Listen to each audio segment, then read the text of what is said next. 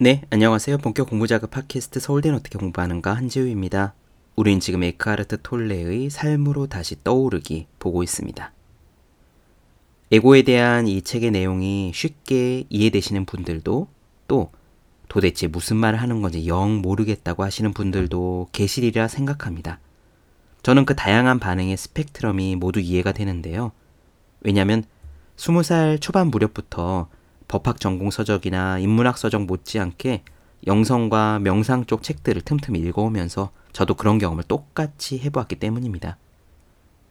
처음에 제가 도덕경이니 오쇼 라즈니시니 달라이 라마니 하는 책들을 읽었을 때는 뭔가 있긴 있는 것 같은데 굉장히 뜬구름 잡는 말이라는 인상이 강했어요. 그래서 한참 손에서 놓기도 했죠. 그런데 고시 생활, 군대 생활, 가게, 회사 생활을 하면서 몇 년 단위로 다시 열어볼 때마다 확실히 이해가 조금씩 깊어지는 것을 느꼈습니다. 아, 이게 이런 얘기구나, 라는 거를. 아, 이 사람이 하는 말과 저 사람이 하는 말이 같은 거구나, 라는 거를 알기 시작했어요. 만약 톨레의 이 내용이 영 이해가 안 된다 라고 하시는 분들께서도요, 이런 생각은 드시지 않을까라고 예측을 합니다. 뭔가 있긴 있는 것 같다. 뭔가 맞는 말이 언뜻 언뜻 있는 듯도 싶다. 그런 느낌이 드신다면 이 이야기를 그냥 가랑비에 옷 젖듯 들어보시고 읽어보셨으면 합니다. 급하진 않아요. 지금 들으실 수도 있고 몇 년 후에 들으실 수도 있죠. 그런 과정 속에서 점차 이해가 깊어지실 거고 딱 그만큼 삶이 더 행복하고 온전해질 겁니다. 제가 이런 이야기를 처음 손에 든 지 15년이 좀 넘었는데 비록 띄엄띄엄 읽긴 했지만 저에게는 확실히 그런 경험이 있었거든요. 오늘은 에고에 대한 이야기를 조금 더 하겠습니다. 무언가와 나를 동일시하는 것이 에고의 작용이라고 했죠. 바로 그런 까닭에 그 무언가가 완전히 와르르 무너져 버렸을 때, 예컨대 사고가 난다든지 사업이 폭삭 망한다든지 갑자기 아프다든지 했을 때 그 순간에 의외로 극도의 평화가 찾아오기도 한답니다.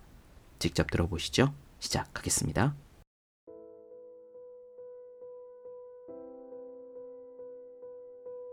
에고는 소유물과 자신을 동일시하지만 에고가 주는 만족은 깊이가 얕고 수명이 짧다.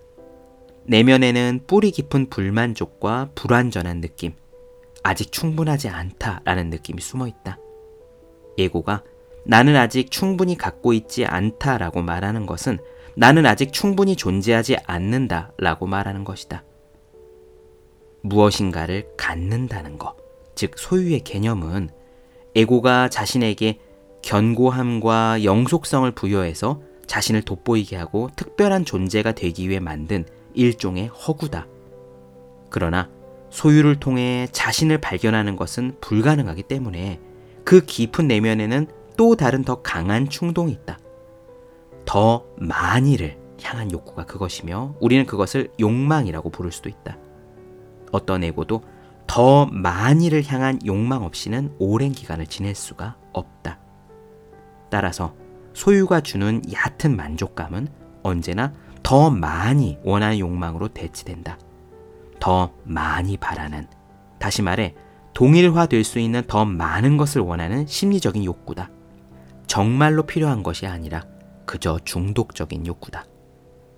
에고의 주된 특징인 더 많이 바라고 아직 충분하지 않다라는 심리적인 욕구는 경우에 따라서는 육체적인 차원으로 옮겨가서 끝없는 배고픔의 증세로 나타난다. 폭식증 환자들은 계속해서 먹기 위해 종종 스스로 토하기까지 한다.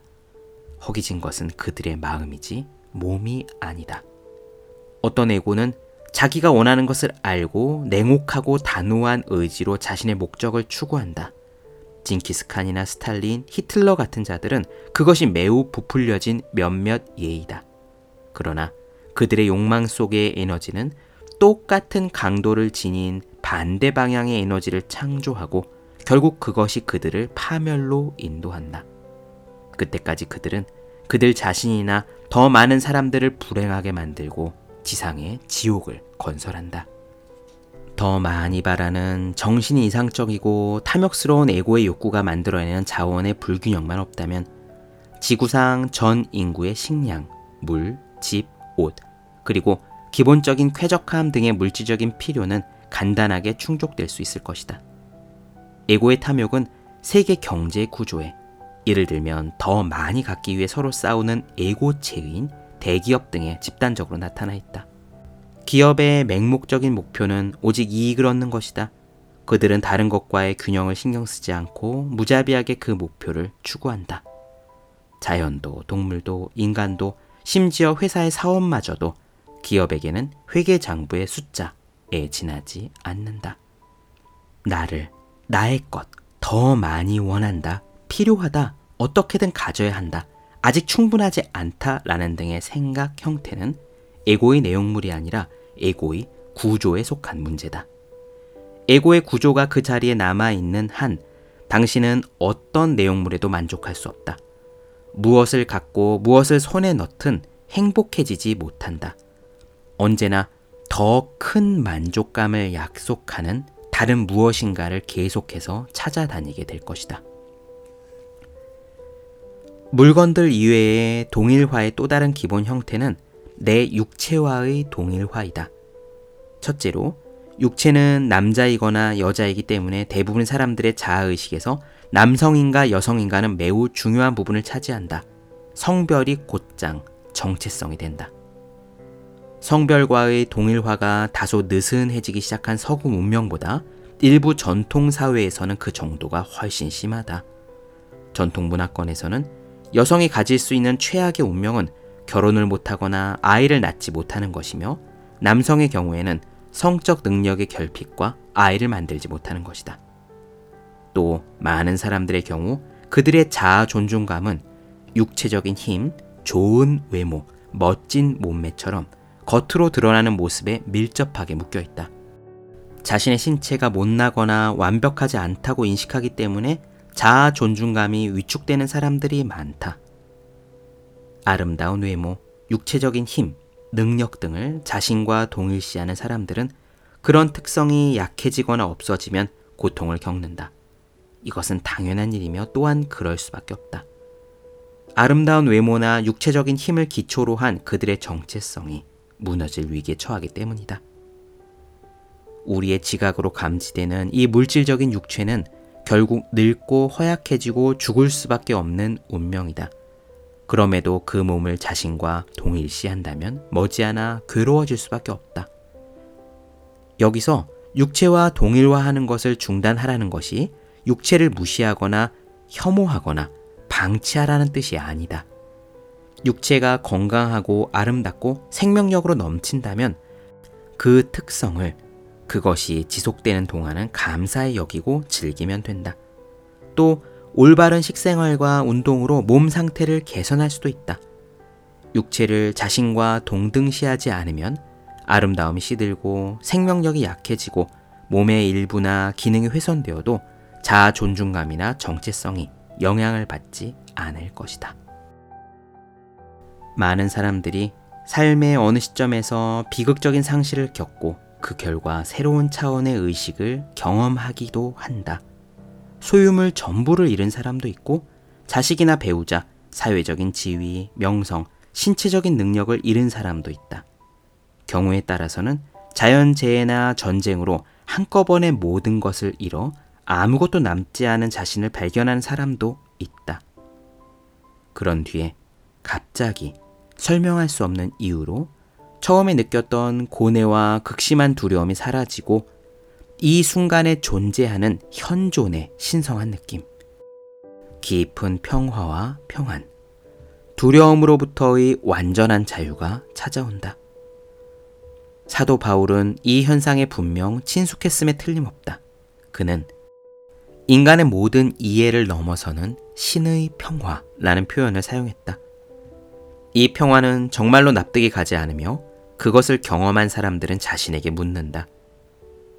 이런 일에 맞닥뜨렸음에도 불구하고 어떻게 이런 평화를 느낄 수 있는 것일까?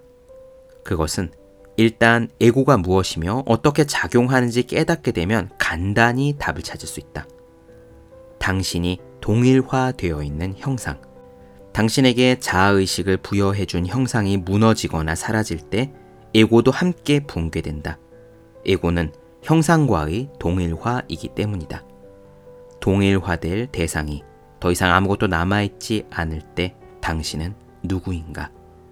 당신은 자신의 진정한 정체성을 형상을 초월한 것으로서 만물에 편재한 현존으로서 모든 형상과 모든 동일화 이전에 있는 순수한 있음으로써 자각하게 된다.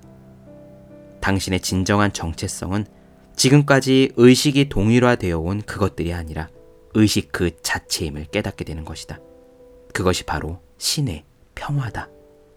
당신 존재의 궁극적인 진리는 나는 이것이다, 나는 저것이다 같은 것이 아니라 나는 있다, 나는 존재한다, 이다.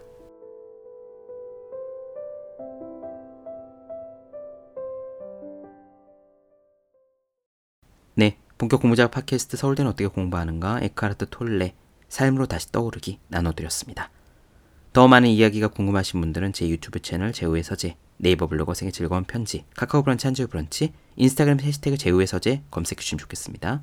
또 해야 하는 일과 하고 싶은 일 사이에서 고민하며 쓴 첫 번째 에세이 노력이라 쓰고 버티기라 읽는 공부하시는 모든 분들을 위해 어떻게 공부하는 게 효과적인 설명한 혼자는 공부의 정서 책상에 올려두기만 해도 공부하고 싶어지는 365 혼공 캘린더 아직 읽지 않으셨다면 꼭 한번 읽어보셨으면 좋겠습니다.